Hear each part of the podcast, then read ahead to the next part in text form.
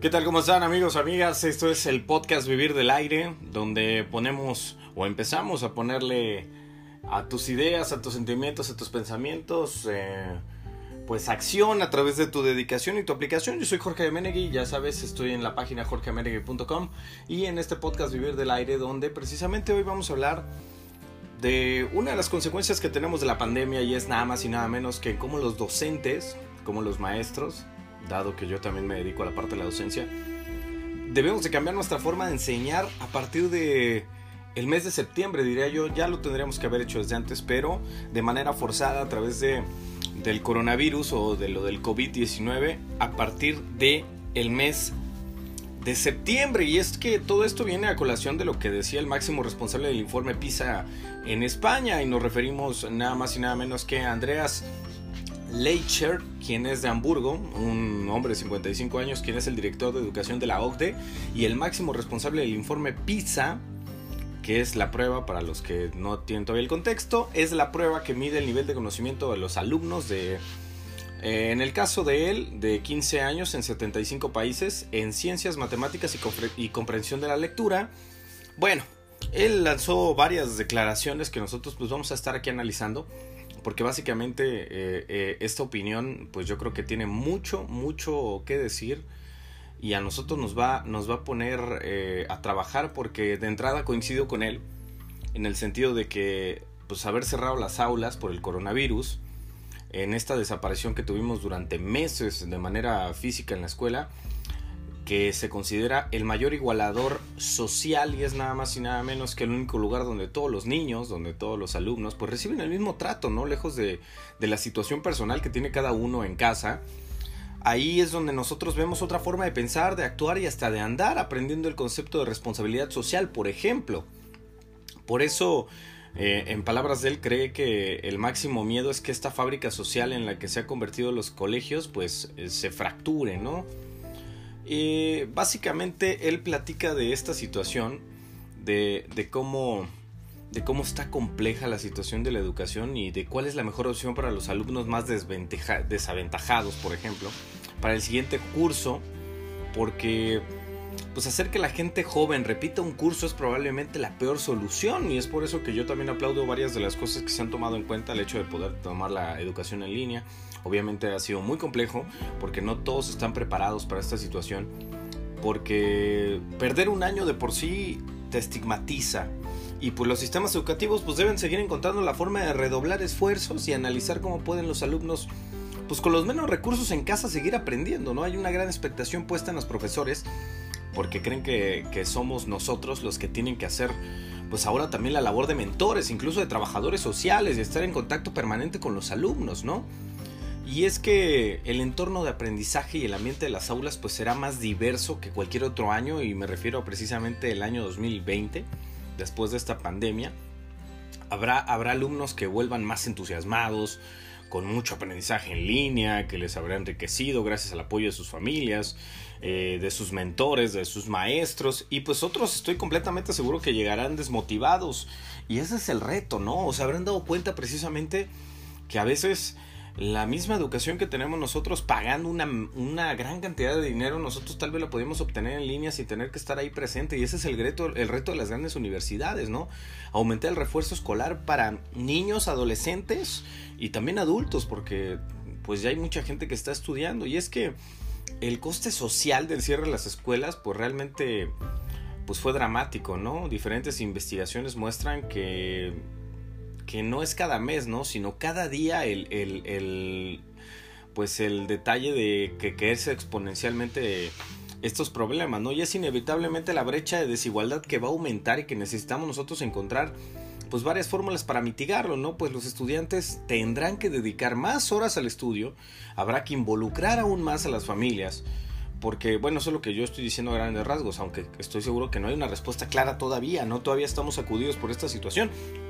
Pero las familias con más recursos lo podrán compensar con clases extraescolares pagadas de su bolsillo, ¿no? Por ejemplo. Pero lo que quieren las familias para sus hijos es lo que el gobierno tendrá que asegurar para todos. Eso es lo que debemos entender, por ejemplo, para la educación básica, ¿no?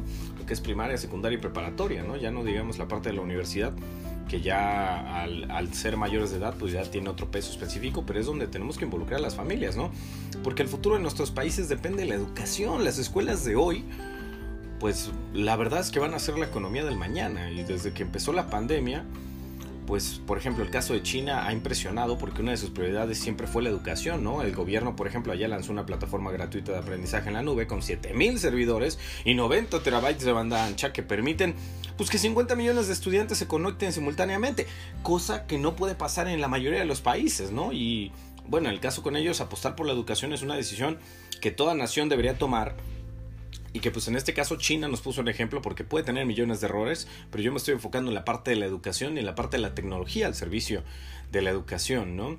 Y, más que una cuestión de dinero y, voluntad política, pues eh, de entrada esta medida pues, ha costado mucho dinero y gran parte de lo donado por las compañías tecnológicas, por ejemplo, allá en China es, es vital, ¿no? Y hay dos puntos de partida que son importantes.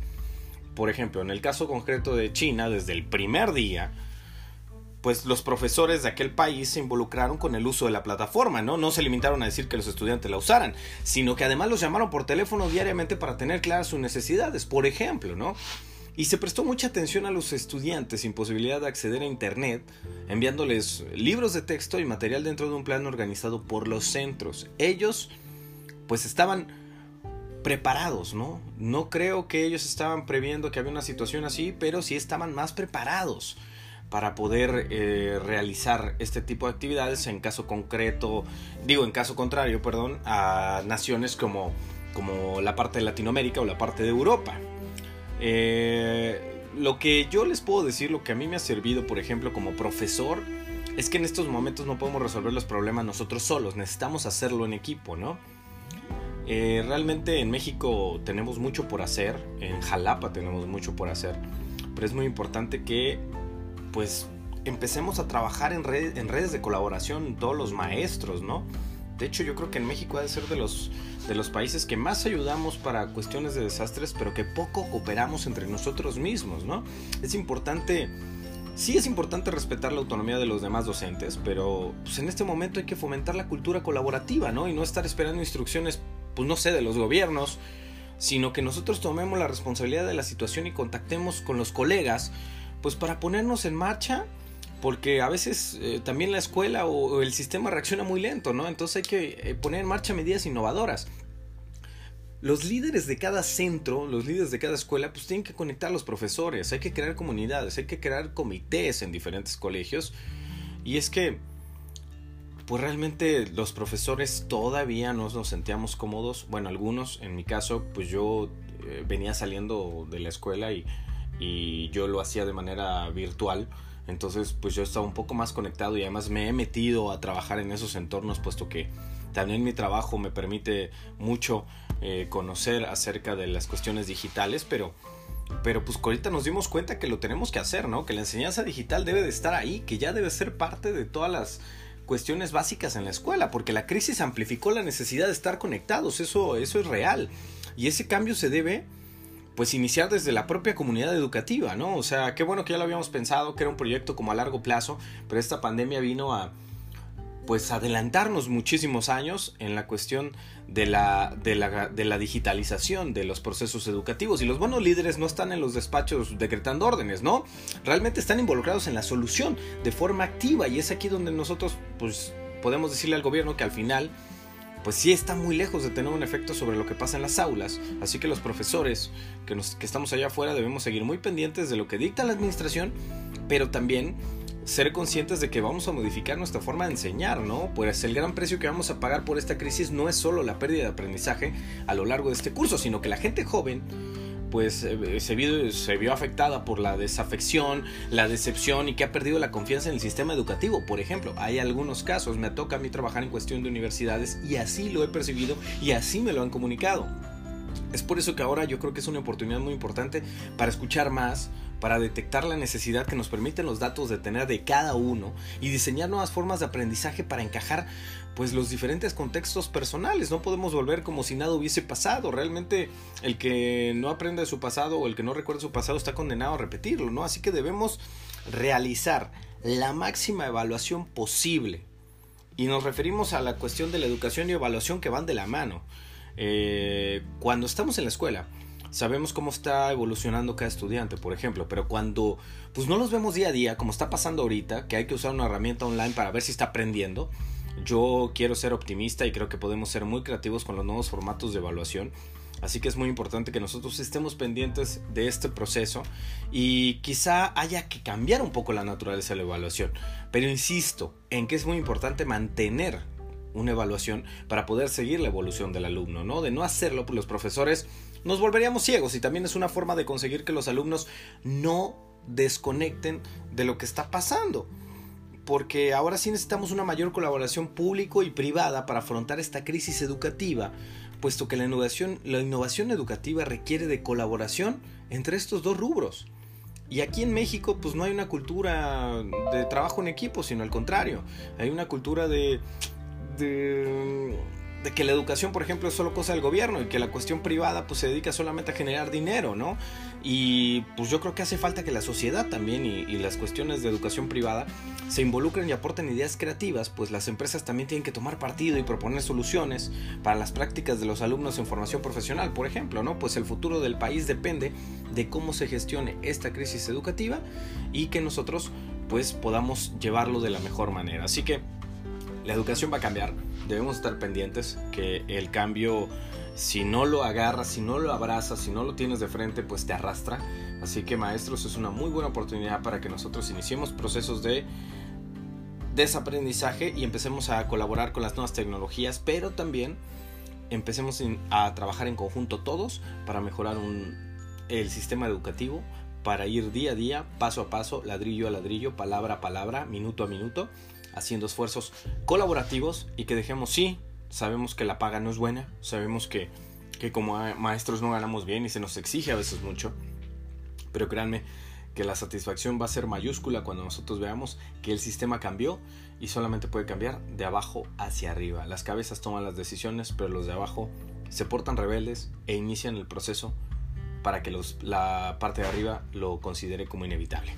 Gracias por estar en sintonía. Nos vemos en la siguiente entrega de nuestro podcast Vivir del Aire, donde ponemos acción a sus pensamientos, a sus ideas, a sus sentimientos a través de la colaboración. Yo soy Jorge Menegui, me puedes encontrar en jorgemenegui.com.